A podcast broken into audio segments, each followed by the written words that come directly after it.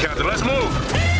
ABC Thursdays. Firefighters, we're family. Station 19 is back for its final and hottest season yet. The subject has explosive chemicals. With fiery romances. You're the love of my life. And Andy is finally in charge. I'm going to be the best damn captain the station has ever seen.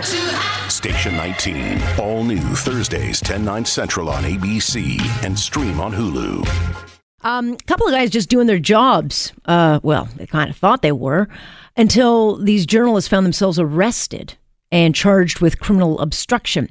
And their case is now in the courts.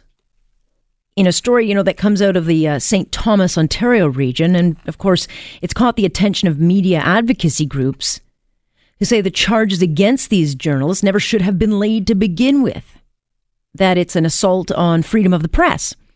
So here's some of the background. John and Brett Houston, a father and son team who were reporting story, a story for the weekly community paper that involved a car crash near Lake Erie where a car went over the cliff. And the SIU was brought in because the crash happened during an alleged car chase with the OPP. Now, both men are accused of driving past a road closure to get closer to the scene, but at no time did they interfere with the investigation? And advocates say this sets a dangerous precedent. And it's not the first time we've heard about this kind of thing, but it is, in fact, troubling. Let's talk about why. Karyn Pugliese is the president of the Canadian Association of Journalists, and she joins me now. Karen, what is it about this particular case that you find so troubling? Everything about this case I find troubling. It, journalists have to be on the scene of these events. And this event in particular was an important one because it's one that's not just uh, a regular accident, which the public does have a right to know about, but it was also an accident in which there was a question of whether or not police involvement had caused the accident. Mm-hmm. Now, that was cleared, but there was some suspicion that there might have been uh, a car chase that led to this other car going off the cliff and killing someone. So that's exactly the type of thing when that's going around a community that you want reporters to be there for. Sure. It's routine for reporters to show up and to be able to photograph and to ask some questions and cover this accident. So it's shocking what happened. Yeah, do you get the sense that it's because this was a small town and that maybe these people uh, were thought to be inexperienced that this led to it? Because you're right, it is not unusual that reporters will find one way or another to get as close to a scene legally as they can. Um, and so, do you get the sense that because this is a small town, maybe the police felt that they could push it? It, it's hard to know what the police were thinking. I've seen cases like this where sometimes it's uh, police officers who are just, you know, I, I think sometimes the police officers aren't trained on the role of media. They're not trained on the rights of media, and so they don't respect them and they don't cooperate. And I think that's sometimes why we see these incidents occurring. In this particular case, the officer is not known to me, so I can't say for sure. Right. It's not the first time we've heard it. One of my colleagues, Jeremy Cohen, has a case, a civil case before the courts right now because he and a freelance uh, shooter on a story last year found themselves under arrest, um, you know, for going and covering a scene but at the same time, neither of them broke the rules, but you had a, a, child that had been killed. I don't know if it's a cop that didn't have the experience or was too emotional. But again, they interfered with the media's access to doing what we do, which is telling the news.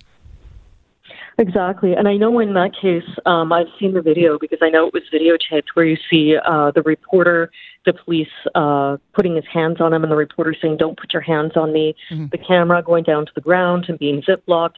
The police officer getting up to him, putting his knees in his back. It's shocking to watch that. It is. Um, but in Jeremy's case, you know, he's got a big company, Global News. They will go through the process because they know how important it is to make sure that every precedent is set. Because, you know, in this case, let's say with the, the two men that are charged, which is Brett um, and John, uh, they're facing, you know, charges that are before the courts right now. But if, in fact, those charges hold, this becomes a precedent that makes it very difficult. Um, in fact, I think endangers reporting. Yeah, you, it's going to have to, if they were to lose the case, um, it, they almost certainly will have to appeal it, and it's going to appeal until um, I guess it becomes a charter case on on media rights. Mm-hmm. You know, one of the really important things I think for the public to understand is media rights are there not because I'm special or you're special because we're media. It's because the public is special. It's because democracy is so important and media has such an important role in democracy that it's the only job that gets constitutional protection. And so that's why it's there. And so it's not really, media rights aren't really about media, they're about the public interest. Right, because in this case, we are dealing with the SIU, which is a uh, uh, an outside arm uh, that is essentially looking over to make sure that the police are doing their job and following their laws and rules. And there's been a, a lot of conversation about the role of the SIU because a lot of people feel that when the police get into trouble, a shield of blue goes up and protects them. So, one way that we can make sure transparency is happening is by having the media there and covering off the issue. If the media can't go in and cover these kinds of stories without the fear that the police are going to stop them, you lose trust in the entire system. That's right. And I, I think there were a lot of rumors flying around at the time, and I think a lot of people are asking themselves now uh, what's going on with this case? Why did the police officers not want journalists to photograph? And then you, you know, I, what happened in court when they went to court yesterday was that the police showed up after having a year to prepare for this case. Right. They showed up with officers' notes at the last minute, never turned over to the defense, and now the whole thing has to be delayed until August 15th. So that's just that's why. I mean, you, you have to wonder why and what's going on. Well, I mean, they do have the unions on their side, which will make sure that their side is protected. And it also ensures that they've got, and they'll also have the money behind them to fight these cases.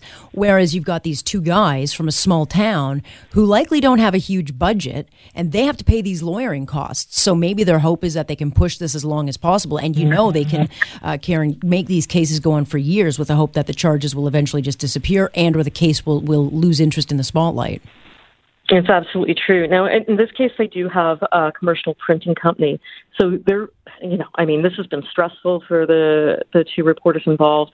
Um, I mean, they're not enjoying it, but they're lucky so far that they've been able to hold their own because if they didn't have that company, they, they've told me that they wouldn't have been, they wouldn't have been all right. They wouldn't have been able to fight this. How often does this happen?